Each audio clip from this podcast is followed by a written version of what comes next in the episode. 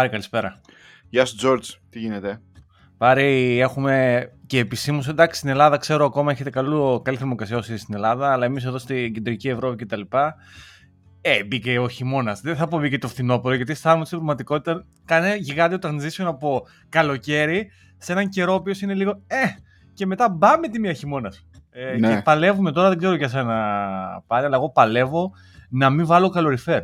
Ξυπνάω, κοιτάω το θερμόμετρο και λέω, «Hm, είναι για καλοριφέρ ή το αντέχω. Και μέχρι στιγμής το έχω ανάψει με μονομένες περιπτώσεις, κάτι βράδια που έχει πολύ κρύο και κάτι τέτοια. Οικονομία, παιδιά. Ε, εντάξει, και εμείς έχοντας τα μικρά προφανέστατα δεν μπορούμε να κάνουμε αυτή τη συζήτηση συνέχεια. Ε, όσο μπορούμε, ξέρω εγώ, προσέχουμε. Ε, όταν δεν είναι τα μικρά στο σπίτι. Ε, αλλά ναι, νομίζω ότι θα ξεκινήσει η, η- έχει ξεκινήσει ήδη η σεζόν των ε, καλοριφέρ, οπότε εντάξει, πάει και αυτό. Βέβαια έχουμε, νομίζω από σήμερα, που, α- α- σήμερα χθες άλλαξαν τα τιμολόγια εδώ στην Αγγλία, είναι πιο ακριβά, αλλά παράλληλα υπάρχει και αυτή η επιχορήγηση της ε, κυβέρνησης. Ναι, Κάποιες πήραμε όλοι λίρες. 66, 66 λίρες. Δεν ξέρω, εγώ πήρα 66 λίρες. Μου βάλανε 66 λίρες στο, στο, στο λογαριασμό μου. Ε, Αλήθεια, από την κυβέρνηση, α, βεβαίως. πολύ, Α, πολύ καλός. Μπράβο, μπράβο, πολύ- Τζόρτζ. βεβαίως. Ευχαριστώ. Να Ε, πούμε, ε, να, λες και, μιας και λέμε για σπίτια, να πούμε ότι γίνεται ένας χαμός αυτή τη στιγμή, μιας και μας ενδιαφέρει η αγορά ακινήτων ή μας ενδιαφέρε, δεν ξέρω, Τζόρτζ, σε τι κατάσταση είσαι ακόμα. ε, όχι, ούτε εντάξει, με την κατάσταση που επικρατεί, ούτε ασχολούμαι. Ε, Η Τα... στιγμή είναι, ε, είναι, είναι για να, στην πραγματικότητα για να κάτσεις τα αυγά σου και να μην κάνεις τίποτα. Διότι Ναι, άλλαξε όπως πολύ καλά γνωρίζετε η κυβέρνηση και με, με δύο μαγικές κινήσεις που κάνανε ε, τα διαλύσαν όλα. Καταλήξαμε να είμαστε σε επίπεδο πώς ήταν η Ελλάδα το 2010. Νομίζω ότι είμαστε σε ένα τέτοιο επίπεδο οικονομικά αυτή τη στιγμή σαν κράτος. Φανταστείτε. αυτή τη στιγμή λέει το, τα νέα, οι νέες προσφορές για, για, για δάνεια, για σπίτι, κυμαίνονται μεταξύ 4 και 5%, δηλαδή πάνω αυτά τα δύο κτλ. Νιώθω αρκετά τυχερός που έκλεισα το δικό μου πενταετία πριν ε, δύο χρόνια σχεδόν. Μεγάλη Ε, υπόθεση αυτό. Μεγάλη υπόθεση.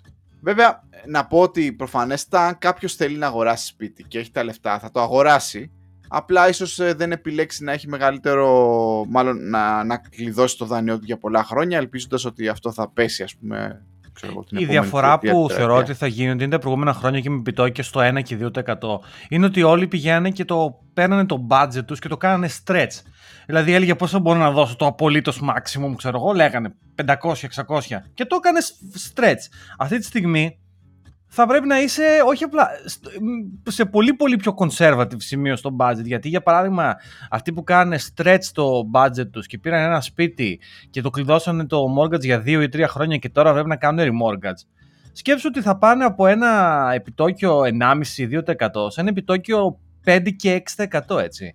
Και όταν ε, παίρνεις το δάνειο, σου λέει η τράπεζα ότι ξέρεις, η δόση σου τώρα θα είναι 1000, ξέρω εγώ, αλλά ξέρεις, κάνε budget για όταν η δόση θα είναι με επιτόκιο ξέρω, εγώ, το διπλάσιο. Το διπλάσιο το 1,5 ήταν 3. Δεν μπορούσε κανείς να φανταστεί ότι το επιτόκιο θα φτάσει 6. Και όπως πάνε τα πράγματα, δεν θα μου κάνει εντύπωση ότι τα επιτόκια να φτάσουν στο 8-9% ας πούμε τον επόμενο χρόνο. Οπότε μιλάμε ότι δημιουργεί εκρηκτικό σημείο στην κατοικία σπιτιών εδώ πέρα και αυτό που μάλλον θα γίνει είναι ότι κα- κάποιος κόσμος δεν θα μπορεί να πληρώσει το δάνειο και θα βγουν στο market σπίτια σε τιμές ε, χαμηλές. Εντάξει, δεν πρόκειται ποτέ να είναι προσφορά, αλλά εντάξει, η πραγματικότητα είναι ότι τα πράγματα θα δυσκολέψουν. Ναι, σκληρό, σκληρό. Γι' αυτό πρέπει να κάνουμε οικονομία. Το έχουμε πει κιόλας. Είτε είσαι παντρεμένος, είτε όχι. Οικονομία. Αυτά. Για να αλλάξουμε λίγο το κλίμα μας πάρει και να μην το πιάσουμε να το κάνουμε σαν το. να μην είμαστε το σαν- βαρύνουμε. Μην το να είμαστε βαρύνουμε. το Γιώργο Και Αυτιά Κυριακή εδώ. κιόλας. Κυριακή, Ναι. Λέγαμε. Ναι, μην είμαστε το Γιώργο Αυτιά εδώ πέρα. Ε, ε, είχαμε πρόσφατα, εσύ βασικά, πόστο σε ένα βιντεάκι εδώ στο, στο δικό μας το chat εδώ πέρα που έχουμε, από έναν παίχτη εδώ πέρα, τον Prime, δεν ποιος είναι αυτός, δεν ξέρω εγώ να μου τον πεις στο Prime Gen εδώ πέρα. Celebrity, celebrity developer, ο οποίος έχει δουλέψει και σε πολλές εταιρείες. Νομίζω ακόμα δουλεύει σε, κάποιοι, σε κάποια first class μαγαζιά. Netflix είναι κάτι τέτοιο. Ε, Μπράβο, αυτός έχει δουλέψει στο Netflix, γιατί το λέει και στο βιντεάκι αυτό ότι όταν ήμουν στο Netflix και τα λοιπά. Και ε, έχει ένα βιντεάκι εδώ πέρα το οποίο λέει My best decision professionally. Ε, το βιντεάκι δεν θε- τώρα να μας πεις τι λέει το βιντεάκι γενικότερα, εντάξει, ε, αλλά θέλω να την κάνουμε και σε εμάς αυτή την ερώτηση παρά, έτσι, μια και το είδαμε το βιντεάκι αυτό. Ποιο ήταν το δικό σου best decision professionally; Λοιπόν, να, να πούμε καταρχήν για εισαγωγή ότι εγώ αυτόν τον τύπο τον ανακάλυψα όταν ένα φεγγάρι προσπαθούσα κάπως να γίνω καλύτερος στο Vim. Βέβαια την, την κατέληψα αυτή τη τέτοια. Ε, ξέρω ένα πολύ βασικό Vim και αυτό είναι όλο. Αυτός ο τύπος λοιπόν ανήκει σε ένα group από hipsters, hipster developers οι οποίοι κάνουν pimp my Vim ας πούμε, ξέρεις plugins κτλ.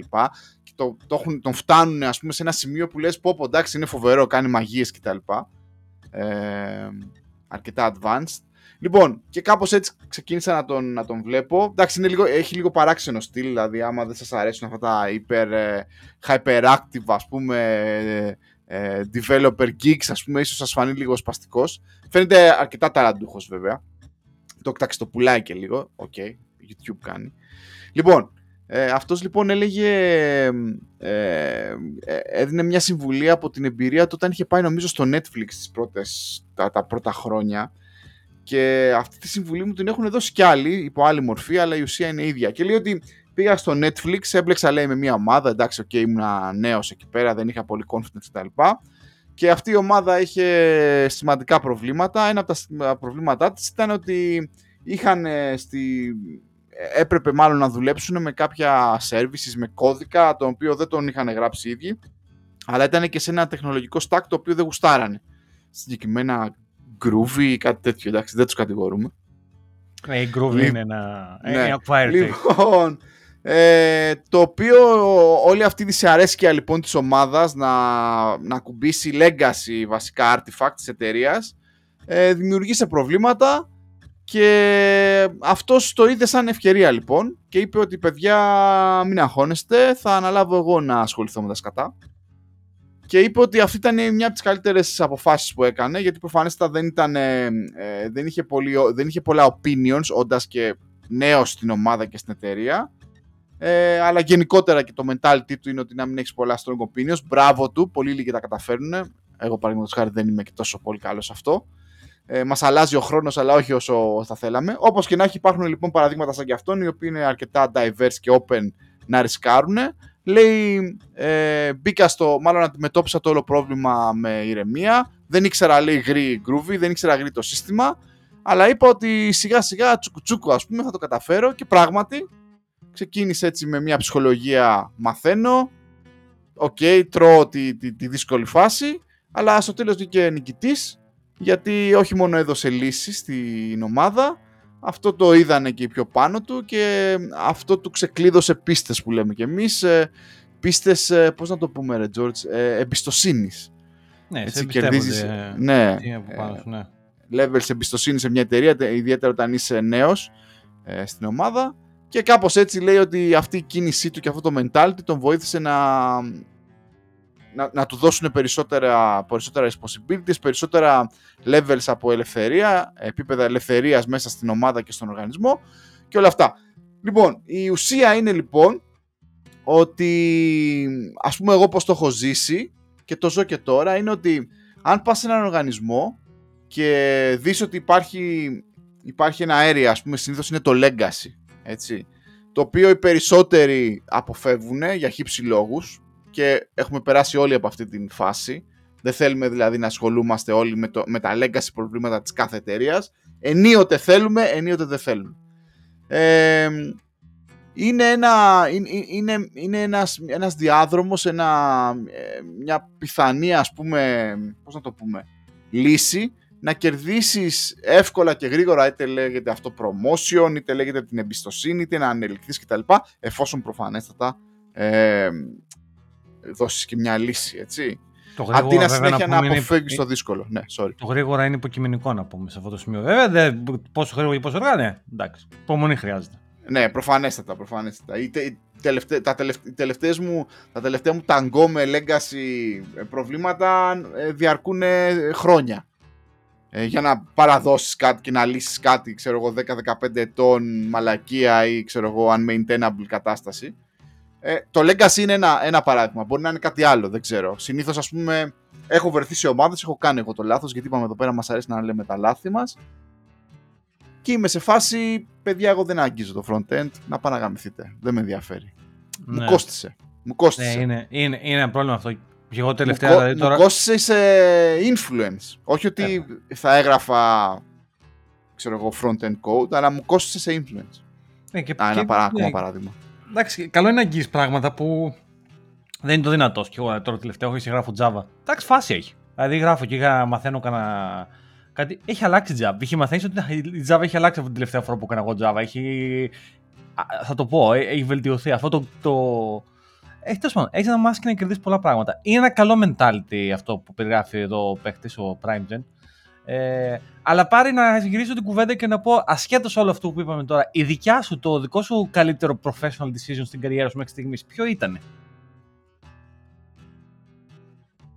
Σκέψη. Ε, λοιπόν, το, όχι, το σκέφτομαι. Ξέρεις, τώρα που έχω, έχω περάσει στα 40, νομίζω πολλές φορές, δεν ξέρω, ε, μάλλον είναι, είναι της ηλικίας αυτό. Ε, με πιάνουν, δύο, με, με πιάνουν πολλά πράγματα. Ένα είναι ότι πολλές φορές πιάνω τον εαυτό μου, κάνω flashback στη νεανική μου ηλικία ή στα πρώτα χρόνια της καριέρας μου για κάποιο λόγο. Δηλαδή κάνω αναδρομές στο παρελθόν. Μάλλον είναι κάποιο είδους, δεν ξέρω, πρέπει να το, να το ψάξω αυτό. Δεν ξέρω, Τζόρτζ, εσύ που έχεις διαβάσει και ψυχολογία δεν ξέρω ε, τι είναι, μπορεί να κρίση ηλικίας. ναι, σε όλους συμβαίνει. Ναι. Λοιπόν, ένα είναι αυτό. Και δεύτερο είναι, ξέρεις, προσπαθώ να σκεφτώ, ας πούμε, όπως λες και εσύ, τι έκανα λάθος και τι έκανα σωστό σε τόσα χρόνια. Ε, πιο πολύ μετράω λάθη βέβαια, να σου πω την αλήθεια, προς μεγάλη μου απογοήτευση. Ε, λοιπόν, αυτά μένουν ε, νομίζω σε σένα στη συνείδηση μέσα. Στεναχωριέσαι για, για τα λάθη που έκανες. Τα, τα, ναι. τα, τα θετικά τα θεωρείς δεδομένα. Κάτι τέτοιο. Λοιπόν, ε, γιατί δεν μετανιώνω; Για πράγματα που δεν μετανιώνω θεωρώ ότι είναι καλά. Τώρα δεν ξέρω αν είναι καλά. Ήταν καλά για μένα. Ε, νομίζω ότι τεχνικά, OK, okay, ήμουν τυχερός, βρέθηκα στο wave πάνω ενός stack και μιας γλώσσας η οποία είχε demand και με κουβάλισε, μπορώ να πω, ε, πολλά χρόνια στην καριέρα μου. Αυτό είναι το, το, η επένδυση στη Java και όλα αυτά. Ε, και επίσης το γεγονός ότι εγώ τουλάχιστον ε, είπαμε αυτό μου δημιούργησε προβλήματα έμεινα κάπως purist δηλαδή ήθελα να μάθω το σχετικό περιβάλλον όσο καλύτερα μπορούσα προφανέστατα δεν είμαι ε, prime gem developer και όλα αυτά είμαι ένας ακόμα developer όπως όλοι ε, να μην το παίρνουμε πάνω μας αλλά ξέρεις ε, μου άρεσε να μου, ε, έκατσα και προσπάθησα να εμβαθύνω όσο μπορούσα και όσο τα κατάφερα σε αυτό που ήξερα δεν πήγα να τσαπατσουλήσω σε άλλα πράγματα κτλ. Όπως είπαμε πολλές φορές όμως, αυτός ο purism δεν με βοήθησε πάρα πολύ. Αλλά παρόλα αυτά, το να μάθεις ένα σχετικό, ε, ένα σχετικό τεχνολογικό domain καλά και να ξέρεις να είσαι focused εκεί πέρα, για μένα έκανε payoff. Ωραία. Ναι. Ε, ε, ένα είναι αυτό. Και το άλλο είναι το οποίο το έμαθα βέβαια με την εμπειρία. Ε, είναι αυτό που είπε ο Prime Gen, το οποίο το συνειδητοποίησα ότι το κάνω τα τελευταία 8 χρόνια Όποτε τελικά βρέθηκα σε ένα, σε ένα περιβάλλον που είτε το περιβάλλον είχε διαλυθεί από μόνο του κτλ. Και, και βρέθηκα σε δυσμενή κατάσταση, είτε μου το ζήτησαν, επέλεξα τελικά the hard way. Ε, τελικά μετά από βέβαια κούραση, πόνο κτλ. Αυτό έκανε payoff. Δηλαδή όταν βρεθείς σε ένα κατάλληλο μέρος όπου βλέπεις ότι οι περισσότεροι αποφεύγουν συγκεκριμένοι είδους προβλήματα και δείξεις την διάθεση να ασχοληθείς με αυτά τα προβλήματα και καταφέρεις να τα λύσεις, γιατί εντάξει, υπάρχει και μεγάλη περίπτωση να αποτύχεις κι εσύ, όπως και άλλοι πριν από σένα, ε, τότε θα σε βοηθήσει πάρα πολύ. Αυτές είναι οι δύο μου συμβουλές. Ακούω τις δικές σου. Ε, βέβαια, πριν πάω στις δικές μου, να πω ότι σαν τρίτος εγώ παρατηρητής απ' έξω και σε, σε ακολουθώ χρόνια. Εντάξει, γνωριζόμαστε και σαν φίλοι αρκετά χρόνια πλέον, αλλά σε παρακολουθώ και περισσότερα χρόνια πριν από αυτό. Εγώ θεωρώ ότι κάνεις discount και το γεγονός ότι ήσουν πάντοτε transparent όσο αφορά τη, τις εμπειρίες σου και δηλαδή το blog νομίζω το δικό σου το blog ήταν ένα από τα πράγματα τα οποία δεν ξέρω εσύ πώς το βιώνεις προσωπικά αλλά νομίζω για αρκετούς που ξέρουμε χρόνια νομίζω ήταν ε, πολύ σημαντικό αυτό το transparency που έχεις σαν άνθρωπος και σαν επαγγελματίας. τα learnings κάνα καιρούς κτλ.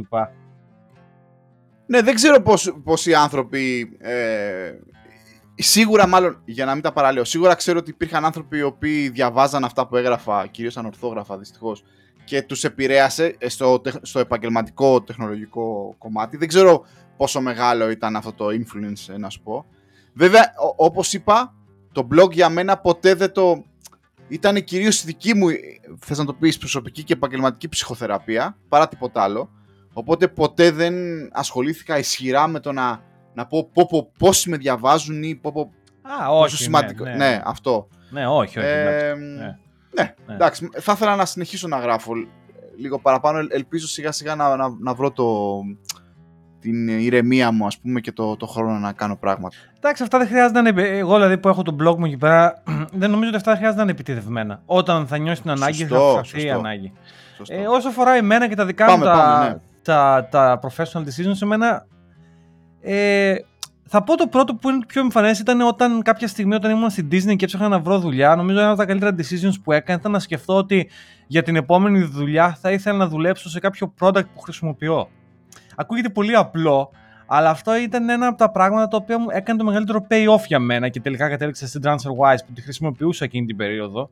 Μιλάμε τώρα για 2000, τέλη του 2015 αυτό. Ε, τότε η TransferWise ήταν μια μικρή εταιρεία. Εγώ τη χρησιμοποιούσα για να στείλω λεφτά στην Ελλάδα που είχα ένα δάνειο τέλος πάντων και, και ξεπλήρωνα. Και ήταν μια από τις, ε, από τις πιο σημαντικές στιγμές στη δικιά μου την καριέρα γιατί και έμαθα άπειρα πράγματα στην TransferWise και κέρδισα προσωπικά και επαγγελματικά. Με έκανε challenge πάρα πολύ και γενικά ήταν ένα, ξέρεις, ένα, ένα monumental σημείο στη δικιά μου την καριέρα. Αλλά νομίζω το, το κλειδί και αυτή η συμβουλή που έχω να δώσω στον κόσμο είναι αν μπορείς βρες μια δουλειά σε κάποιο πράγμα το οποίο το χρησιμοποιείς. Ή που θες να χρησιμοποιήσεις, ρε παιδί μου, ξέρεις, που σε ενθουσιάζει σαν, σαν, σαν ιδέα. Αυτό είναι το, το Το ένα είπαμε best και στην της- περασμένη εκπομπή, έτσι, με τα public facing projects και όλο αυτό το... ναι, πώς- ναι, ναι. Την πώς χάνει είναι αυτό να εμπειρίες. είναι δικό μας preference, αλλά εντάξει, ξέρεις. Ε, αυτό μπορεί να έχει διαφορετικές εκφάνσεις. Ε, δηλαδή, μπορεί να είναι για παράδειγμα κάποιος να γουστάρει πάρα πολύ τον ΟΤΕ. Που δεν είναι απαραίτητα το product που δουλεύεις, ξέρω εγώ, public facing. Μπορεί να είναι business to business, αλλά γουστάρεις εσύ αυτό το. Δηλαδή, λέω ένα παράδειγμα τώρα, δεν ξέρω, δεν μου. Απλά. Α- Αλλά τέλος πάντων, βρει κάτι το οποίο είσαι κάπως passionate, ρε παιδί μου, κάπως ενδιαφέρει. Αυτό νομίζω θα, θα, κάνει, θα κάνει. Γιατί μετά μπορείς να κάνεις πιο εύκολα αυτό που υποπάρεις. Δηλαδή να πεις ότι ξέρεις, θα ασχοληθώ με το, με το legacy αυτού του συστήματος, γιατί γουστάρεις το product. Νομίζω αυτά τα δύο κάνουν, έχουν ένα connection μεταξύ τους ε, εν γέννη. Δεν είναι απαραίτητο, αλλά βοηθάει σίγουρα.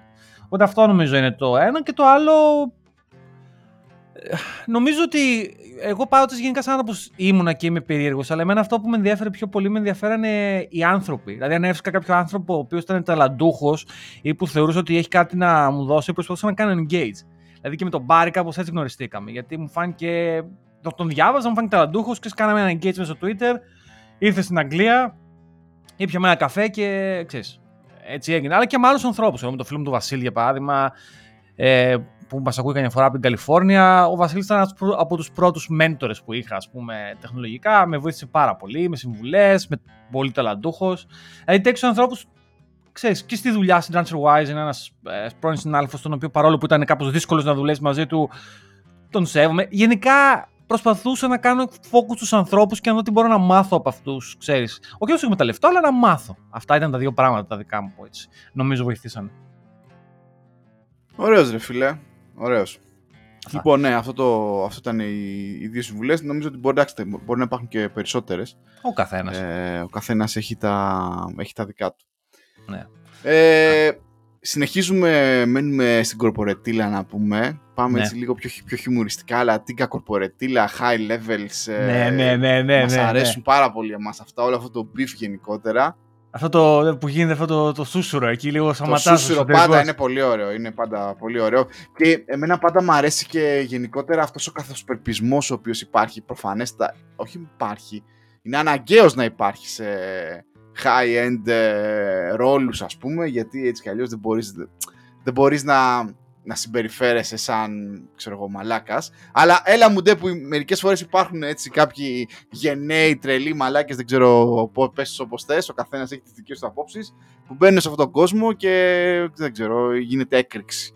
Ναι, εδώ, εδώ, πάρεις, εδώ πάρεις με πολύ πολύ πολύ πολύ ωραίο τρόπο ουσιαστικά και θα το πω κι εγώ γιατί συμφωνώ αυτός ο καθοσπρεπισμός είναι χρήσιμος έως έναν βαθμό αλλά αν ξεπεράσει αυτόν τον βαθμό της χρησιμότητάς του καταλήγει cringe δηλαδή είναι αυτοί που είναι πολύ καθοσπρέπει που θέλουν να μαλώσουν αλλά είναι σε φάση δηλαδή εκνευριστήκανε με κάτι θέλουν να στην πούνε αλλά αντί να πούνε με κάποιον πιο direct τρόπο ότι με ενόχλησε το α και το β, σε φάση ε, ναι, μήπως θα μπορούσε αυτό και τα λοιπά. Έχει γίνει σε κάπως passive aggressive, ε, καθώς πρέπει. Δεν ξέρω, εμένα και το bad νομίζω και το εξίσου. Κάπως, κάπως λίγο σου τριβελίζει το μυαλό, είναι σε φάση λίγο cringe και νεύρα ταυτόχρονα. Αυτό, αυτό είναι το, το concept εδώ. Λοιπόν, ε, δεν ξέρω όσοι ακολουθούτε- ακολουθείτε ένα Twitter account και ένα newsletter που λέγεται ε, Emails from Όχι, ξέχασα και το όνομά του. From Tech, κάτι τέτοιο είναι. Ναι, email tech. Αυτό βασικά να πω, by the way, παρένθεση, ότι αυτό όλο το concept ξεκινήσει από έναν άνθρωπο ο οποίος είχε φτιάξει ένα βιβλίο, το Letters of Note, ε, το οποίο είναι φανταστικό βιβλίο, το έχω αγοράσει εγώ και ουσιαστικά έχει γράμματα ε, ανά τα χρόνια ιστορικά, το οποίο είναι φανταστικό. Θα αφήσουμε ένα link στο Letters of Note. Είναι πολύ ωραίο βιβλίο αυτό, ένα σχέτος μοντέρνο. Δηλαδή έχει γράμματα από παλιούς προέδρους της ε, Αμερικής, άπειρα πράγματα φανταστικά. Μιλάμε τώρα γράμματα με beef μέσα, έτσι, όχι αστεία. Είναι super ε, ενδιαφέροντα. Ε, ναι, αυτός ο άνθρωπος λοιπόν έχει κάνει, νομίζω αυτός είναι που έχει κάνει αυτό το προφίλ, το emails from tech emails ή κάτι τέτοιο, ας πούμε. Ε, και ναι, συνέχισε πάλι, συγγνώμη, διέκοψα. Και τώρα τελευταία υπήρχε αυτή η δίκη Twitter versus ε, εναντίον ε, Elon Musk, ε, το αντίθετο δεν θυμάμαι τι ήταν. Τέλος πάντων και ναι. έγιναν leak κάποια email σαν ε, πιστήρια, ξέρω εγώ, σαν αποδείξεις, ξέρω εγώ, μέσα στη δίκη. Μία, μία ανταλλαγή DM, DM στο, στο Twitter του, μεταξύ του Elon Musk και του, πώς το λένε τον Parag, κάτι, αυτού του τύπου ας πούμε που είναι στο... Ο CEO, CEO του Twitter, ο Parag, Parag Ναι, όπου α, αυτός ο, ο τύπος ο οποίος εμένα προσωπικά μου φαίνεται λίγο σαν ένα χειράνθρωπος ε, εκεί πέρα, ε, γράφει, στο, γράφει στον ε, Elon ας πούμε ότι ξέρεις τι πηγαίνεις και κάνεις shit posting για το Twitter γενικά για να ανάβεις φωτιές και δεν με βοηθάει αυτό να να πάω την εταιρεία εκεί πέρα που θέλω και έχουμε ένα σκοπό κτλ. Αρχίζει ο Elon κάτι εκεί τοξικά δικά του, αλλά κάποια στιγμή αυτός, ε, ο, ο Παράκ νομίζω μένει πάρα πολύ σε αυτό το, όπως είπαμε, την πολιτικό κορεκτήλα ε, για το ρόλο του είναι αυτό που λέει και κάνει και αυτό το σπαστικό που κάνει το μαθαίνουμε στο Λύκειο που λέει την επίκληση στο συνέστημα.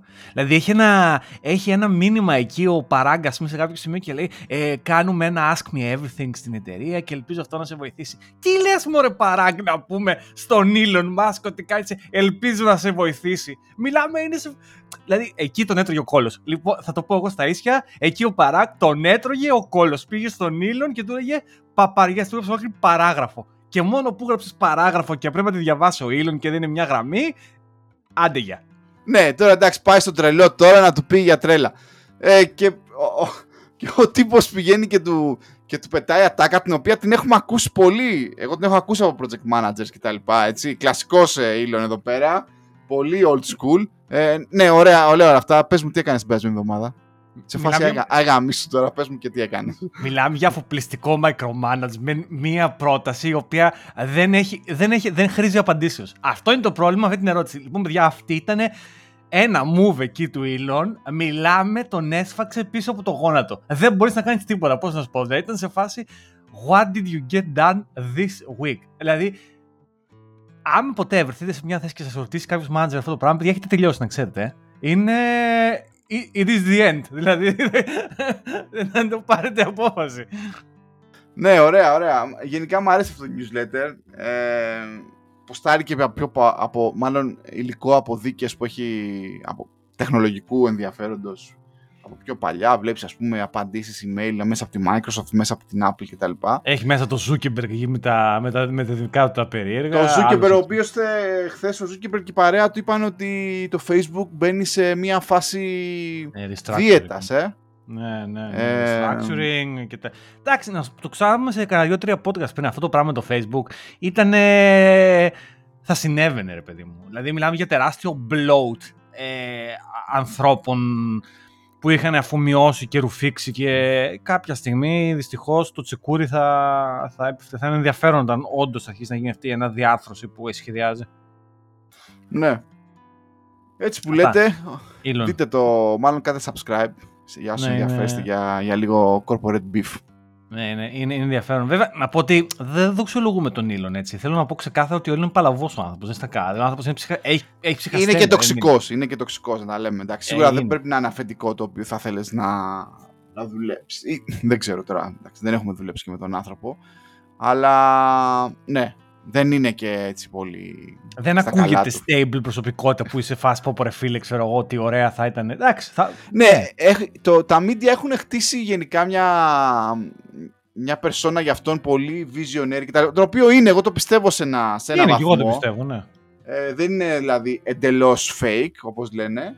Από την άλλη όμως δεν είναι και, ξέρω εγώ, αυτός ο σωτήρας, τον οποίο σε κάποια ντοκιμαντέρ όλοι γράφουν. Εν τω μεταξύ δεν ξέρω αν πήρες γραμμή που, ανα- που έβγαλε, έκανε ένα presentation, ένα και καλά humanoid robot η Tesla, το οποίο ανοίγει μια πόρτα και αυτό το ρομπότ που είναι σαν humanoid περπατάει και έχει κάτι χειρετάει κάνει εκεί. Δεν έκανε τίποτα άλλο βέβαια. Στην πραγματικότητα δημιούργησαν ένα τηλεκατευθυνόμενο το οποίο απλά περπατάει. δηλαδή, ξέρεις, αλλά το κάνανε με τέτοιο marketing και τέτοιο όλο αυτό που ήταν σε φάση wow! Αλλά αν το σκεφτείς, είχα εγώ το 80 ένα ρομποτάκι τέτοιο τηλεκατευθυνόμενο το οποίο έκανε ακριβώς το ίδιο πράγμα. Έτσι. Δηλαδή το περπάταγες μπροστά και χαιρετάγε. Το- είχα το 80 παιδιά αυτό. Ήταν, δεν είναι δηλαδή. Anyway. Ε, Ναι, αυτό. Ωραίος. Α, Λοιπόν, Λοιπόν. πω κα- άλλο πράγμα τώρα όμως, να πούμε άλλο πράγμα, διαφορετικό. αυτό τώρα Φεύγουμε, πάλι. φεύγουμε. Φεύγουμε. Ε, Λοιπόν, ε, γενικά, νομίζω το ξαναείπα, ότι έπαιζα το The Last of Us το παιχνίδι στο PlayStation. Έγινε πρόσφατα, η Sony το έβγαλε αυτό το παιχνίδι σε ένα remaster με καινούργια γραφικά κτλ. Να πω ότι αυτό το παιχνίδι είχε βγει πρώτη φορά στο PlayStation 3, έτσι. Δηλαδή είναι πα- original το The Last of Us το πρώτο, είχε βγει το, πότε ήταν αυτό, το 13, 14, δεν ξέρω πότε, πότε ήταν. Ε, και τέλος πάντων τώρα έγινε ένα καινούριο remaster. Το θέμα όλο με αυτό το παιχνίδι είναι ότι το storytelling, η ιστορία που υπάρχει από πίσω είναι φανταστική. Δεν, δηλαδή, δεν ξέρω, το κάνω recommend σε όλους όσους έχετε κάποια, μορφ- κάποιο τρόπο να το παίξετε αυτό το παιχνίδι είτε σε καινούργια είτε σε παλιά κονσόλα να το παίξετε. Είναι φανταστικό παιχνίδι αυτό το The Last of Us. Το τερμάτισα πρόσφατα το, το Part 1 και τώρα παίζω το Part 2. Αλλά αυτό που θέλω να πω το σημαντικό είναι ότι αυτό το story εδώ και κάποιο καιρό συζητιέται, αλλά τώρα είναι official, το έχει πάρει το HBO. Και το HBO λοιπόν θα το πάρει το Last of Us και το 2023 έρχεται η σειρά Last of Us κανονικά στο HBO με πρωταγωνιστή τον Πέντρο Πασχάλ, ο οποίος ο Πέντρο Πασχάλ είναι αυτός που έπαιζε στο Game of Thrones τον... Ε... Τον Αχ, Πρίνσιπα Όμπεριν. ναι, Τον ναι, Principal, τον, τον τον, ναι, Principal. τον Prin- Prince Oberyn, τον Principal, το Staff Engineer Staff Oberyn. Engineer. τον Prince Oberyn, ναι. Γενικά ο Πέντρο Πασχάλ είναι ένας ηθοποιός που μου αρέσει πάρα πολύ. Έτσι, είναι για κάτι τέτοιους ρόλους moody. Ξέρεις που ο ρόλος επιβάλλεται να είσαι λίγο moody, λίγο, ξέρεις, λίγο αυτό εσωτερικά, να είσαι... Α, Είναι τέλειος. Και νομίζω ότι αυτό είναι ένα πάρα πολύ καλό casting που κάνει εκεί στο The Last of Us. Εγώ προσωπικά έχω high hopes από αυτή τη σειρά για το 2023. Ε, έχει βγει ένα μικρό έτσι σαν τρέιλεράκι, θα το βάλω και αυτό στο, από κάτω στο, στα, στα notes, όποιος θέλει να ρίξει μια ματιά. Έχουμε site by the way, έτσι, badguys.fm, όλα αυτά, τα notes που λέμε, Ναι. να πάτε στο site να τα δείτε. Στο κάθε Ο επεισόδιο Πέντρο βάζουμε Πασκάλ notes. είναι και ο, είναι και ο, ο Mandalorian, έτσι να τα λέμε. Mandalorian, Ή μάλλον, να πούμε. Τουλάχιστον όταν φαίνεται, η, όταν φαίνεται η φάτσα του, γιατί όταν δεν παίζει είναι, είπαμε, ο γιος του John Wayne. Ναι, τουλάχιστον ναι. για κάποια σεζόν. Ναι, ε, Mandalorian Ε. επίσης. Πότε βγει Mandalorian, αυτό δεν το, δεν το έχουμε τσεκάρει καθόλου. Πότε είναι η επόμενη Α, σεζόν, δεν ξέρω. Mandalorian? Ε, ξεκινήσαμε το Andor, τώρα τελευταία. Το Andor τι το είναι Andor πάλι, είναι δεν με το ξέρω. τον ηθοποιό που έχει παίξει έναν, ε, ξέρω εγώ, τι είναι, Λατινοαμερικάνος είναι, που είχε παίξει σε ένα από τα ε, Star Wars prequels, ε, Α, σε αυτό που, έκανε πάνε το- σε μια βάση που ήταν Α, ε, Ναι, ναι, νομίζω με μια κατάλαβα, κοπελίτσα που πεθαίνουν στο τέλος, τέλος πάντων. Ναι, ναι, οκ, ναι. Δεν θυμάμαι τον τίτλο. Και αυτή Ε, η σειρά τι είναι; Είναι στο universe του Star Wars. Α, OK, OK, OK. Και λέει ουσιαστικά τη ζωή αυτού του Rebel. Είναι ένας Rebel. Ναι. Αλλά είναι πολύ πριν το Empire, ας πούμε, πολύ πριν τα γεγονότα των ταινιών. Κάποια από τα Ε. τελευταία πρόσφατα που είδα σειρές αλλά και ταινίες που έχει πιάσει η Disney τώρα και κάνει prequels ουσιαστικά από το Star Wars κτλ. ήταν αρκετά καλά. Δεν είμαι καθόλου αρνητικός σε κάτι τέτοιες προσπάθειες που κάνει η Disney για αυτό το universe. Θεωρώ ότι αυτό είναι από τα universes το οποίο είναι λίγο untapped, ρε παιδί μου. Δηλαδή έχεις πολλά περιθώρια, κάνει πολλά πράγματα και καλά και κακά όσο αφορά αυτό το universe. Δεν είμαι τελείως αρνητικός σε κάτι τέτοιο. Ναι, όχι, εντάξει. Αυτό που μου έχει κερδίσει πάρα πολύ είναι, η... είναι το Lord of the Rings, το Rings of Power. Πάμε λίγο, ήθελα να το συζητήσουμε αυτό. Λοιπόν, Λοιπόν, ε, θέλω να το στην, συζητήσουμε. α- στην αρχή ήμουν σε φάση, εντάξει, τώρα εγώ δεν είμαι πολύ Lord of the Rings, δεν ήμουν ποτέ να σου πω την αλήθεια. Δεν μου άρεσαν όλες οι ταινίες, κάποιες δηλαδή τις έκανα και λίγο skip ας πούμε. Οι, δι- οι τελευταίες δεν μου άρεσαν καθόλου, άντε, η τριλογία, οκ, ναι.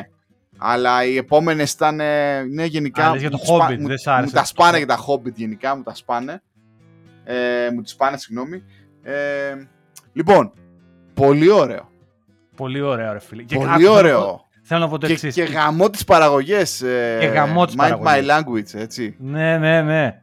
Λοιπόν, θα πω το εξής. Υπήρχε ένα σούσουρο στο ίντερνετ στην αρχή, πριν το δω, και λέγανε χάλια, μέτρια, σούξου μουξου μανταλάκια. Και κοιτάξτε να δείτε, δεν θα κρυφτώ εγώ πίσω από τις λέξεις. Υπήρχαν στο ίντερνετ κάτι μυαλά κολλημένα, οι οποίοι με κάποιον λόγο είχαν πρόβλημα γιατί κάποιοι ηθοποιοί δεν είναι άσπροι.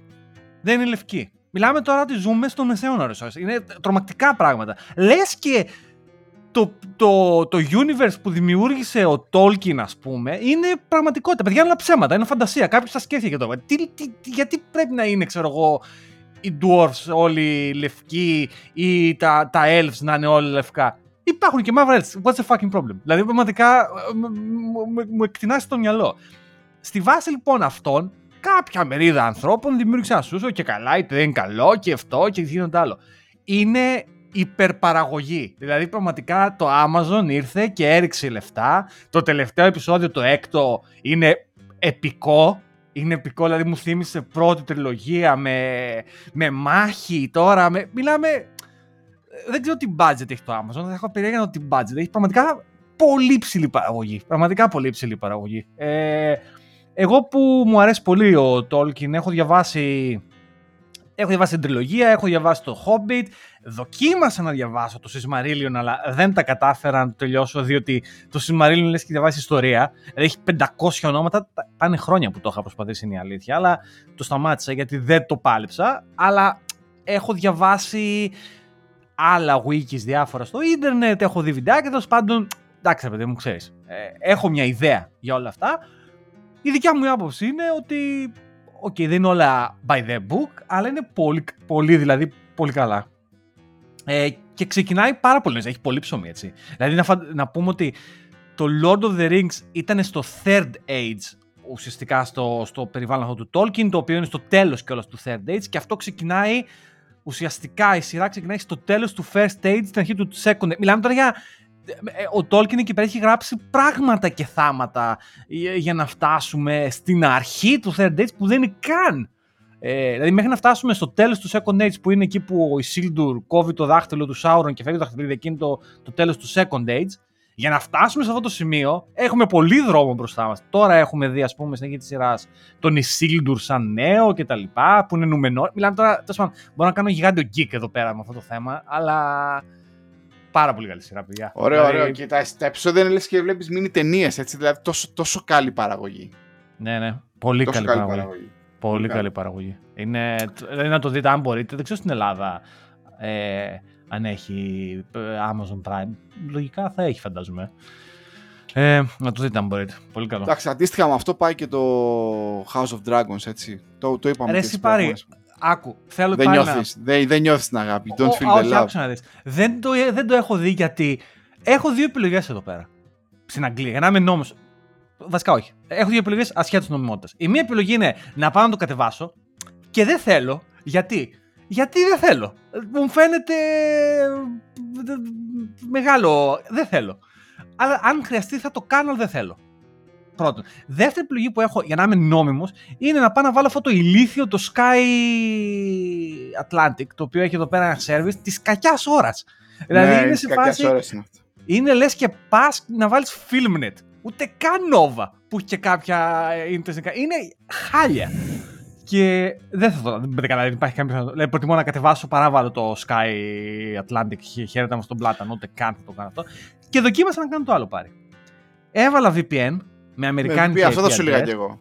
Πήγα στο HBO Max, έκανα ε, καινούριο account και όταν έφτασε στο σημείο να πληρώσουμε με πιστοτική κάρτα, ε, μου έλεγε ή πιστοτική κάρτα ή ε, PayPal. Λέω, OK, την πιστοτική κάρτα καταλαβαίνω δεν θα την πάρει γιατί είναι αγγλική, δεν είναι μαλάκες. Ε, λέω, OK, θα πάω με το PayPal.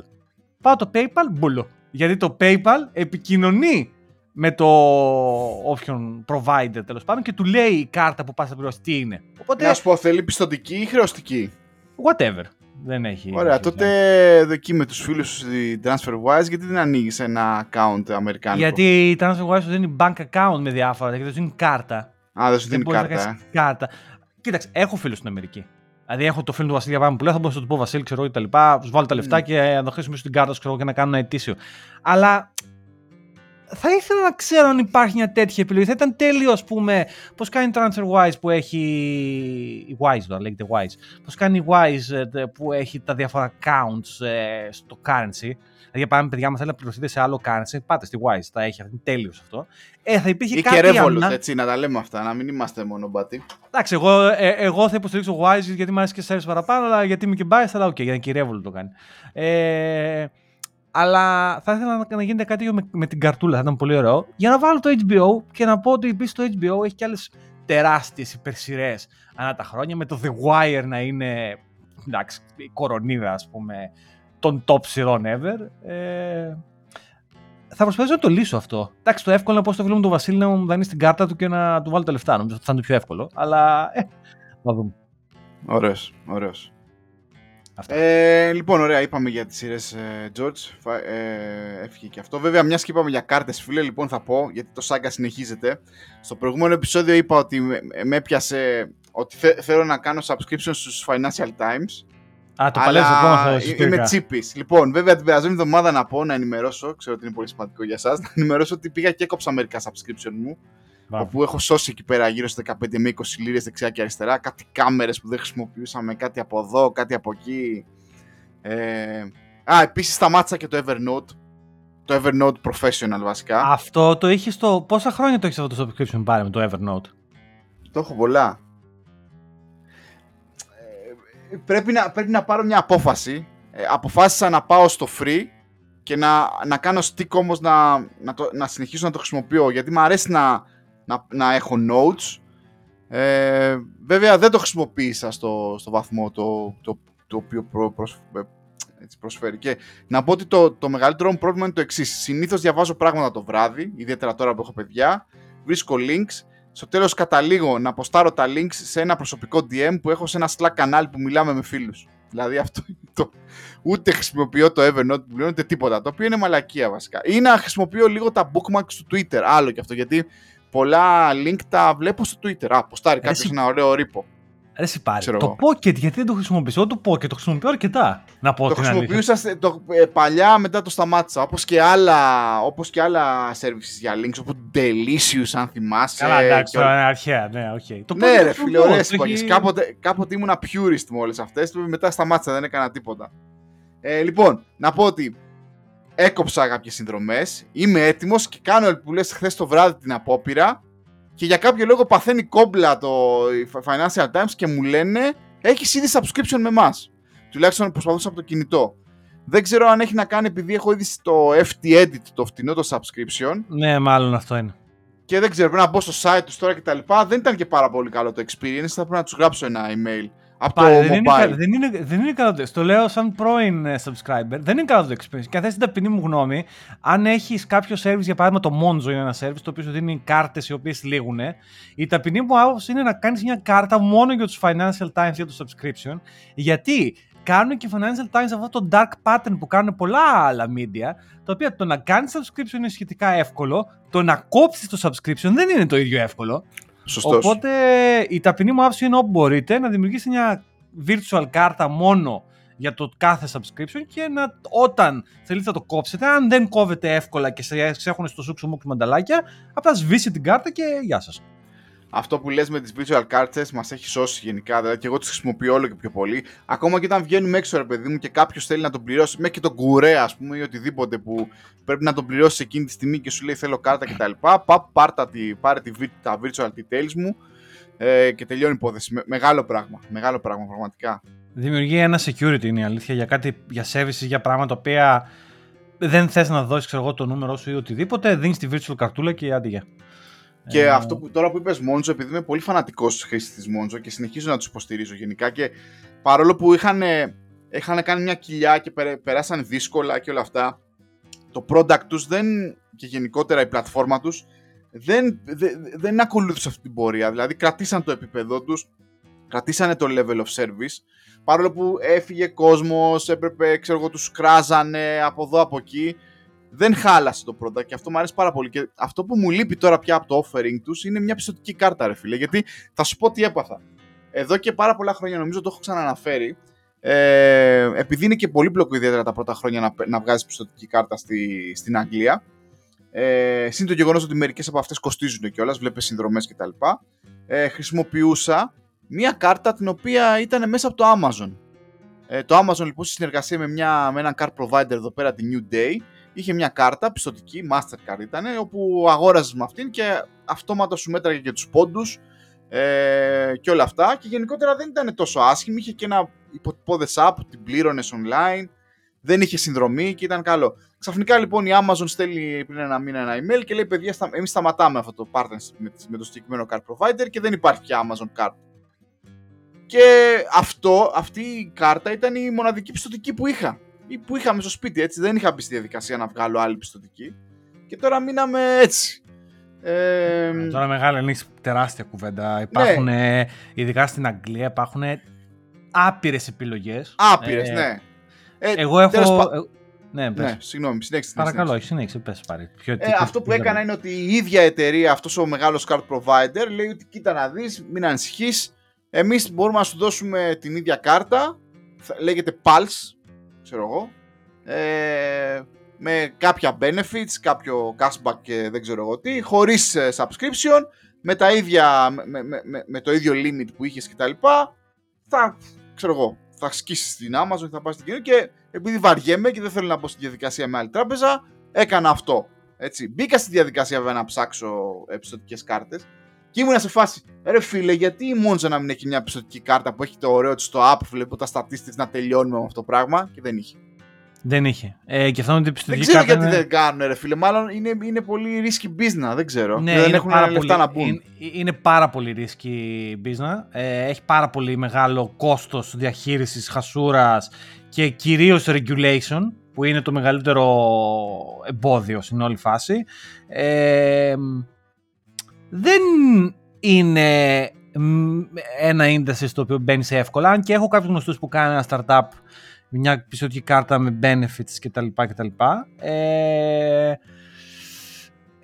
ενδιαφέρον θέμα πιάνει αυτό. Ε, εγώ έχω καταλήξει, είχα πάρει πριν πολλά χρόνια μια κάρτα με το χαμηλότερο δυνατό επιτόκιο που είχα βρει εκείνη την περίοδο γιατί το credit score μου είναι καλό και όταν έχεις καλό credit score έχεις access σε κάρτες. Δηλαδή είχα μια κάρτα η οποία έχει ένα επιτόκιο 6%, 5-6%, το οποίο αν σκεφτείτε ότι τα περισσότερα επιτόκια είναι 15% και 16%, είναι πάρα πολύ καλό επιτόκιο. Ήταν και χαμηλότερο, αλλά τέλος ανέβηκε. Δεν ασχολήθηκα ποτέ να την κόψω, γιατί ακόμα το επιτόκιο είναι πολύ decent. Ε, αυτή την έχω την κάρτα σε φάση άμα θέλω να πάρω κάτι και δεν θέλω να το πληρώσω με τη μία. Και το πληρώνω εγώ σε, σε τρεις δόσεις, ξέρω εγώ. Πάρω κάτι, ξέρω να κάνει δεν ξέρω, 900 και θα πληρώσω 300, 300, 300, ξέρω εγώ. Τη χρησιμοποιώ μόνο σε τέτοια φάση αυτή την κάρτα. Και έχω και μια American Express η οποία μου δίνει cashback, την οποία τη χρησιμοποιώ. Η αλήθεια είναι τη χρησιμοποιούσα, αλλά την έκοψα να τη χρησιμοποιώ γιατί μου χαλάει το budgeting και τη χρησιμοποιώ μόνο αν σε κανένα σούπερ μάρκετ για να πάρω κανένα cashback, αλλά το... Είμαι σε μια φάση και λέω τι βλακίες, τι cashback, είναι λίγο αυτό το cashback και τελικά είναι λίγο... Δηλαδή αυτή την American Express την έχω προσκόψει μου, ε, να πω την αλήθεια και θα μείνω μόνο αυτή τη μία την καρτούλα εκεί πέρα που έχω. Ε, είναι χρήσιμη και εσύ, η πιστοτική κάρτα και γενικότερα όλα αυτά τα skips της πιστοτικής είναι νομίζω ε, κάτι το οποίο οι Αμερικάνοι χρησιμοποιούν πάρα πολύ. Προσπαθούν πάρα να φέρουν όλα αυτά τα features και σε άλλες αγορές, αλλά δεν ξέρω στην Αγγλία ο average καταναλωτής πόσο παίζει πιστοτική κάρτα. Νομίζω παίζει περισσότερο σε σχέση με άλλες χώρες όπως στην Ελλάδα που έχουμε συνηθίσει. Έχουμε πει ότι δεν είναι και στη συνείδησή μας πια. Ε, οπότε μάλλον υπάρχει αυτό το mismatch εδώ πέρα. Σου προσφέρουμε cashback και ιστορίες και λες, φίλε, τώρα ξέρω εγώ. Στο επίπεδο του, του budgeting, ε, η πιστοτική κάρτα και τέτοια τερτύπια τύπου να πάρουμε cashback ή κτλ. είναι αυτό που στο προγραμματισμό θα λέγαμε premature optimization. Δηλαδή είναι που πώς πας ξέρω εγώ και πιάνεις μια κουβέντα αν το for loop είναι πιο performant το while loop και που σε φάση μεγάλε είναι ηλίθια η κουβέντα, ο compiler θα κάνει ό,τι να κάνει στο τέλος, δεν χρησιμοποίησε αυτό με τις πιστοτικές κάρτες είναι κάτι παρόμοιο. Δηλαδή τώρα να πάρεις cashback 1% για τις αγορές σούπερ μάρκετ για να βγάλεις 40 λίρες το δίμηνο. Και, δηλαδή μιλάμε τώρα για χαζομάρες. Δηλαδή δεν ξέρω. Ε, ίσως για κάποιους να έχει μεγαλύτερη σημασία. Απλά η πιστοτική κάρτα είναι πιο κοφτερή από τη μία την πλευρά, δηλαδή από την πλευρά που μπορεί να σε χρεώσει πάρα πολύ και να γαμηθεί, συγγνώμη για την πρόταση, αλλά δεν, ε, είναι πολύ σημαντικό άμα δεν το διαχειριστείς σωστά και λιγότερο κοφτερή από την άλλη πλευρά που είναι το όφελος που μπορεί να σου δώσει. Δεν είναι ότι είναι κάποιο φανταστικό όφελος. Εντάξει, το, το, το, το, το να έχεις ένα credit, ας πούμε, είναι σημαντικό. Είναι ένα όπλο. Σε βοηθάει να αγοράσεις κάποια πράγματα που ιδάλω δεν θα μπορούσες. Αλλά θέλει πάρα πάρα πολύ μέτρο. Ε, οπότε, anyway, η Monzo είναι φανταστικό service, αλλά δεν νομίζω ότι ποτέ θα μπουν στις ποιοτικές κάρτες. Μεγάλο, με, μεγάλο business αυτό, πολύ δύσκολο. Μάλιστα. Ναι, ίσως. Τι να πεις, τι να πεις. Αυτά. Πάρε σε κάτι διαφορετικό που κάποιοι που με ακολουθούν ε, ίσως το έχουν πάρει γραμμή. Είναι ότι ε, μου αρέσουν οι retro consoles και συγκεκριμένα κάτι Game Boy και γενικά μου αρέσουν. Να πω, ε, τα έχουμε πει αυτά, ναι. Δεν, έχουμε πει. Ε, δεν είναι κρυφό, το έχουμε αναλύσει. Δεν είναι κρυφό. Πες, πες λοιπόν με τι ασχολείσαι τώρα, George. Πάμε. Λοιπόν, ναι. Είναι το... Γενικά να πω ότι αυτό που είναι πιο πολύ απ' όλα είναι το hardware της Nintendo. Ωραία. Θέλω να πω ότι εκείνη την δεκαετία, μην πω και 20 ετία αν θέλω να το τραβήξω, το 82.000, αλλά κυρίως το 85-95 θα έλεγα, οι Ιάπωνες κάνανε τρελό innovation. Δηλαδή θέλω λίγο να το σκεφτείτε ότι όταν το 89 βγήκε το Game Boy handheld με κασέτες και έπαιζε παιχνίδια σε τέτοιο, δεν ήταν το πρώτο προφανώς, αλλά ήταν το πρώτο commercially successful ε, hardware το οποίο έκανε αυτό το πράγμα, έτσι. Και πήγε σε όλο τον κόσμο. Ε, δηλαδή ήταν mind-blowing ε, innovation, ας πούμε, αυτό. Δηλαδή ήταν τρελό πράγμα και γενικά εμένα με κάνει μέχρι και σήμερα με εντυπωσιάζει αυτό το γεγονός. Και έχω εδώ πέρα, έχω το original, το Game Boy το δικό μου, το οποίο μου το είχε πάρει ο παππούς μου όταν ήμουν 10-12 χρονών. Ε, και έχω κάνει, έχω μαζέψει μέσα στα χρόνια και διάφορα άλλα Game Boy τέλος πάντων. Έχει βγάλει έξι κονσόλες όλες, όλες στη διάρκεια ζωής του Game Boy σαν brand η Nintendo. Κάποια στιγμή θα να τις έχω όλες έτσι, για, για τη συλλογή μου, αρέσει το hardware. Και τώρα τέλος πάντων, για να μην, τα, για να, να μην μακρηγορώ, έχω όπως είπα το δικό μου το original, το Game Boy, το γκρι αυτό το ωραίο το χοντρό και έχω εδώ μπροστά μου στο χέρι μου το Game Boy του Πάρη. Το οποίο όλα αυτά έχουν μια δόση νοσταλγίας και για μένα και τον Πάρη. Έτσι, προφανώς, μην κορδευόμαστε. Αυτό που λέμε, ξέρεις, σε πάνε σε μια φάση της ζωής σου που ήσουν πιτσυρικά. Ε, και τώρα το επόμενο project το οποίο δουλεύω είναι να τα κάνω και τα δύο αυτά τα Game Boy να τα, να τα κάνω σε ένα refurbish, να, τα, να τους δώσω μια νέα ζωή τέλος πάντων. Ναι, με, ναι. Μια μοντέρνα, με μια μοντέρνα οθόνη. Ε, αυτή τη φορά όμως θα το γράψω σε βιντεάκι αυτό και θα το ανεβάσω στο YouTube γιατί υπήρξαν κανένα δυο άνθρωποι που μου είπαν Α, θέλω να δω πώς γίνεται κτλ. Και, και σκέφτηκα, ξέρεις κάτι, why not, ας πούμε. Θα το κάνω ένα record σε ένα βιντεάκι. Οπότε κάποια στιγμή μέσα στη βδομάδα περιμένετε ένα βιντεάκι από μένα. Δεν ξέρω πώς θα βγει. Έχω διάφορα βιντεάκια από ανθρώπου που το κάνω στο YouTube. Οπότε θα το κάνω κι εγώ και θα δούμε τι θα βγει. Όχι, ε, ναι, εντάξει. Ναι, ε, αλλά θα έχουμε Game Boy Fresh. Έτσι, ναι, πάντα γιατί ε, αυτό το Game Boy έχω μιλήσει σε αυτή, σε αυτή την εκπομπή αυτό το Game Boy το οποίο το είχα πάρει από ένα τσιρικά στην Αμερική νομίζω με κορόιδεψε λίγο γιατί η οθόνη δεν ήταν καλή. Ε, οπότε τώρα θέλω να πιστεύω ότι πια θα ξαναβάλω το Super Mario, θα ακούσω τη μουσική και θα, τα pixels εκεί πέρα θα εμφανιστούν έτσι μαύρα μαύρα όπως, ε, όπως τα θυμάμαι όταν ήμουν παιδί.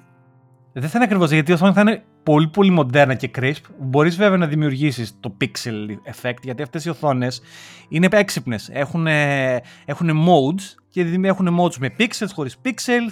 Αλλά ουσιαστικά και είναι κάτι που ήθελα να το συζητήσουμε, είναι ότι κάποιοι άνθρωποι σε αυτό είναι πολύ militant ε, ως προς το γεγονός ότι αν αλλάξεις την οθόνη ξέρω και τα λοιπά, ουσιαστικά λένε ότι δεν είναι πια το Game Boy που ήταν. Η δικιά μου άποψη είναι ότι όχι. Το Game Boy και το σημαντικό innovation είναι η πλακέτα. Το motherboard που λέμε, με τον όποιο επεξεργαστή αυτό. Αυτό δεν αλλάζει, ένα τόφιο είναι το ίδιο. Τα υπόλοιπα είναι περιφερειακά, έτσι. Και όταν ο Πάρης θα έχει ένα μοντέρνο σε εισαγωγικά όσο μοντέρνο μπορεί να είναι ένα Game Boy με μια ωραία οθόνη. Εγώ ευελπιστώ ότι ο γιος του σε 5 χρόνια θα μπορεί να παίξει το ίδιο Game Boy που έπαιζε ο πατέρας του με τα ίδια παιχνίδια και θα μπορεί. Δεν ξέρω. Φυσικά και υπάρχουν καινούριε κονσόλες και φυσικά ο γιος και η κόρη του πάρει θα μπορούσαν να παίζουν με το όποιο Switch έχει βγει τότε και Καλά, ναι, ρε παιδί, όπως θα μπορούσα να πάρω από το eBay ένα άλλο. Εντάξει, OK. Okay. Ε, καταλαβαίνω αυτό ότι χάνεται λίγο το, το αρχικό τέτοιο fair enough, ρε παιδί μου, αλλά εντάξει, δεν θα πεθάνουμε, δεν είμαστε τόσο purists σε αυτό. Ναι, η δικιά μου είναι ότι ουσιαστικά φέρνεις μια κονσόλα η οποία original είχε δημιουργηθεί και είχε συλληφθεί το 89, στον προηγούμενο αιώνα δηλαδή, ε, στον 21ο αιώνα. Δηλαδή, για μένα αυτό έχει μεγάλη αξία. Ε, και επίσης είναι ένα hardware που θα βρισκόταν σε μια, σε ένα, σε μια χωματερή και πλέον έχει νέα ζωή. Δηλαδή είναι, και αυτό έχει μια αξία για μένα. Anyway, ε, περιμένετε ένα βίντεο σύντομα, πιστεύω. Ε, πιστεύω να βγει, ξέρω εγώ. αυτό επίσης, ξέρεις, το, να, το να κάνεις το βίντεο δεν είναι εύκολο. Είναι άλλο skill αυτό τελείως. Και, και μια και λέμε και για κονσόλες, να πούμε ότι ε, θα δώσουμε το παρόν στο London Gaming. Πώς το λένε, ρε. George; London Gaming Market. Είναι... Λοιπόν, ναι, παιδιά, έχουμε ραντεβού με τον George. Κλείσαμε ραντεβού. Mandate. Ε, όταν έχεις παιδιά πρέπει να κλείνεις ραντεβού ένα μήνα πριν. Οπότε το συζήτησα και πήρα την άδεια. Ε, Κυριακή είναι. Ναι. Ε, θα πάμε εκεί θα πέρα. Πάμε πρωί-πρωί. Να, να πάμε πρωί-πρωί, πάμε early κιόλας. Τίποτα, πέντε λίρες έχει το εισιτήριο. Τίποτα, δεν είναι τίποτα. Τζάμπα είναι. Ε, και είχαμε πιάσει μια συζήτηση με τον George και του λέω ότι από τα φοιτητικά μου χρόνια εδώ στην Αγγλία θυμάμαι τα computer fairs. Ε, αλλά τώρα που έχω ξανάρθει, πέντε, ξέρω εγώ πόσο είμαστε, 6-7 χρόνια πια εδώ πέρα, δεν έχω πάει σε κανένα, αλλά είναι φοβερό μέρος να χαλάσεις λεφτά. Και ιδιαίτερα άνθρωποι σαν και εμένα που γενικά τους πιάνει, του, τους τρώει πάρα πολύ να, να παίρνουν μεταχειρισμένα παλιά μηχανήματα τα οποία δεν είχαν ποτέ την ευκαιρία να αγοράσουν όταν ξέρεις, ήταν prime time. Δηλαδή, θα ήθελα πάρα πολύ να έχω ξανά το παλιό μου το PC, κάποια PC ε, ή ξέρω εγώ ένα Sun ε, workstation, ένα Spark, κάτι τέτοιο ξέρεις.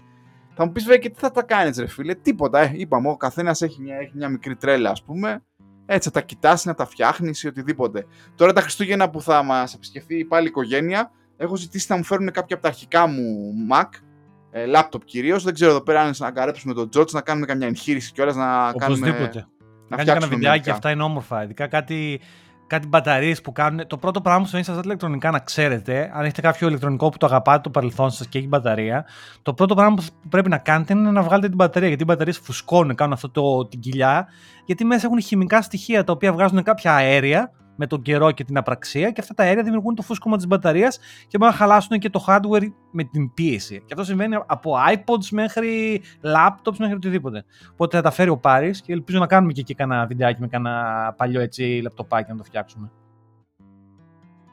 Ναι, για να δούμε. Για να δούμε. Και σχεδιάζω σε αυτά. Δεν ξέρω αν θα τα κάνω restore στο παλιό τους Mac OS X, αλλά σχεδιάζω μάλλον να βάλω Linux. Δηλαδή, αν επιζήσουν όλα αυτά τα μηχανήματα, θα, θα βάλω Linux και συγκεκριμένα από OS.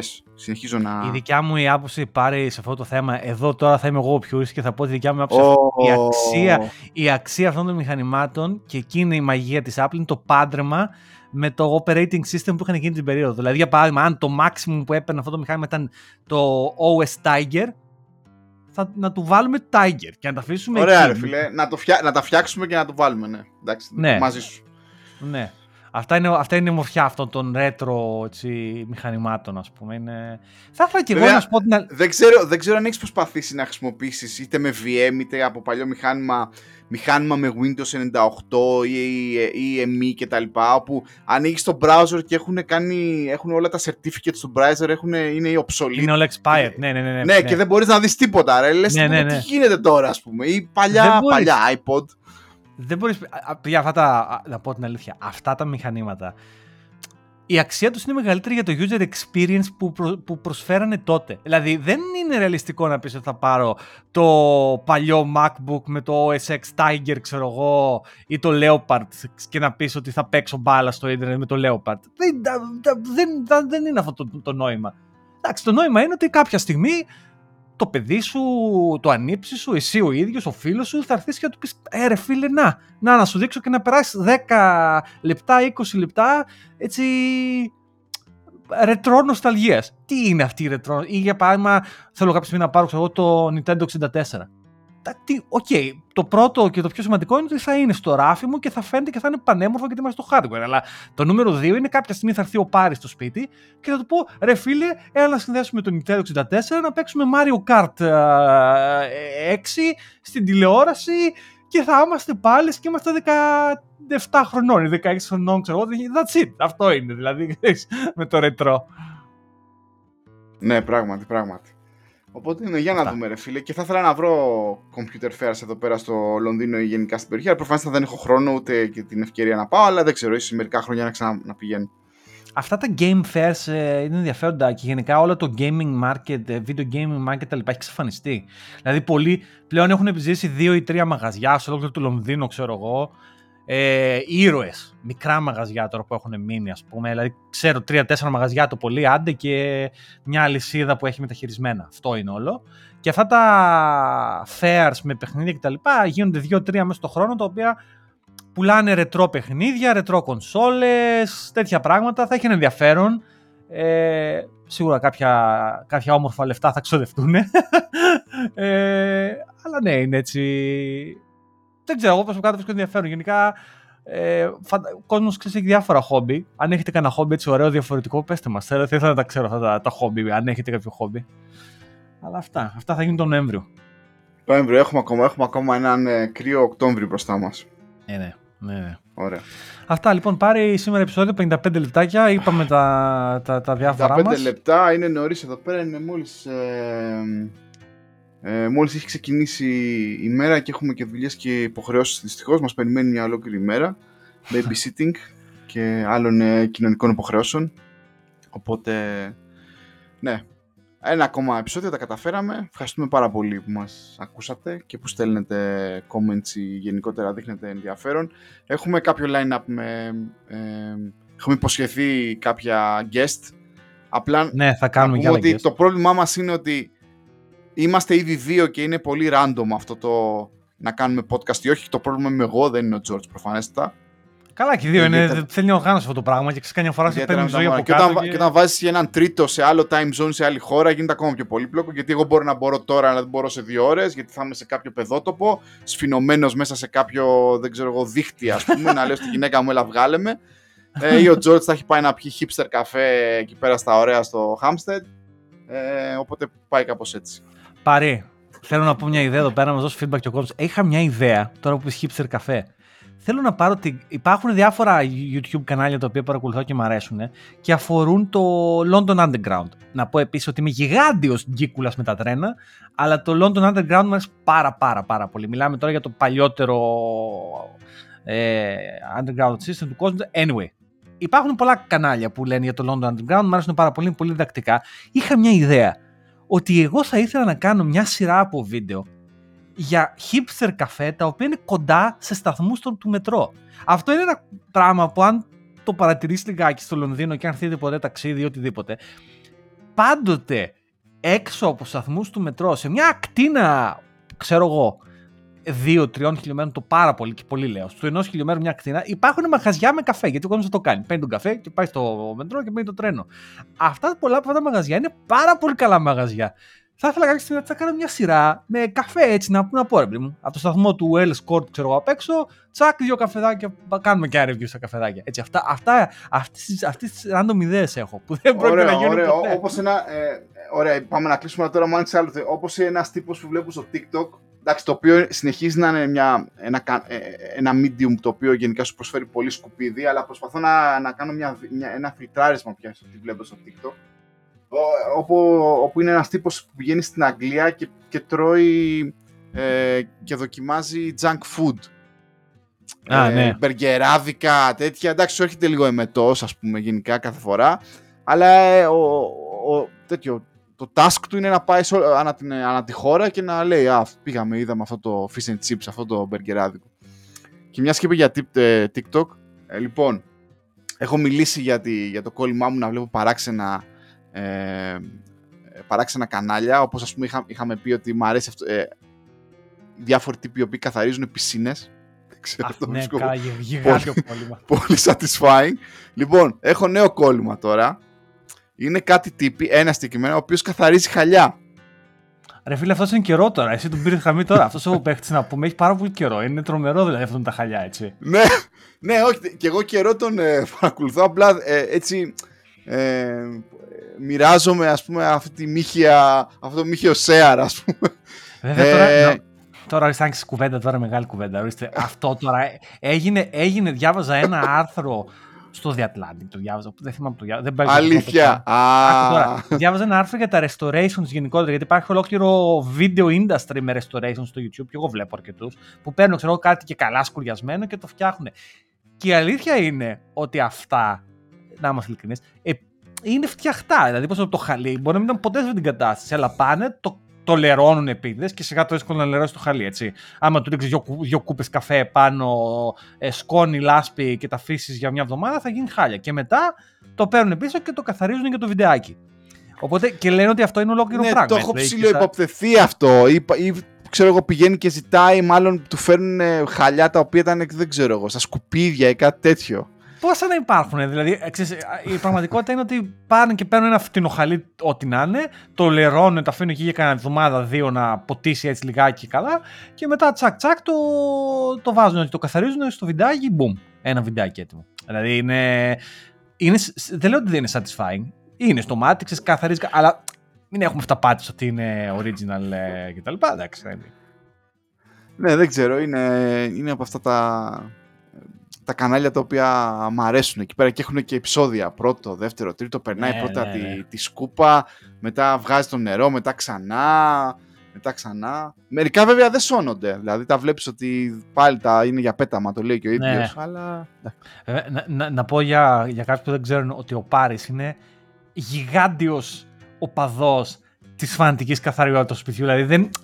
δεν, δεν, Πα, δεν- τα, δεν- τα παραλές μου, ρε, τα παραλές. ο- ε, τε- παιδιά, πρέπει να σας πω, ο Πάρης είναι... Δηλαδή, ε, θα, την ιστορία που λέω καμιά φορά, μια φορά κάναμε ένα video call σε ένα προηγούμενο σπίτι που ήμασταν και του έδειχνα του Πάρη που είχε κάνει installation ένα, ένα ρουτεράκι, ένα, στο Dream Access Machine είχε point. βάλει ένα access point, μπράβο. Και καθώς του έδειχνα την κάμερα, ήμασταν στο video call και του έδειχνα την κάμερα, μου κάνει ο Πάρης, όπα, όπα, George, για κάνε λίγο κάτω την κάμερα. Και κάνω κάτω, νόμιζα να δει εκεί που το είχα βάλει στην πρίζα. Και μου κάνει, καλά ρε George, τις μετόπες, πότε τις καθάρισες τελευταία φορά. Και είμαι σε φάση, θα σε σταματήσω εδώ, φίλε Πάρη. Δεν ήξερα ότι πρέπει να τις καθαρίζουμε τις μετόπες.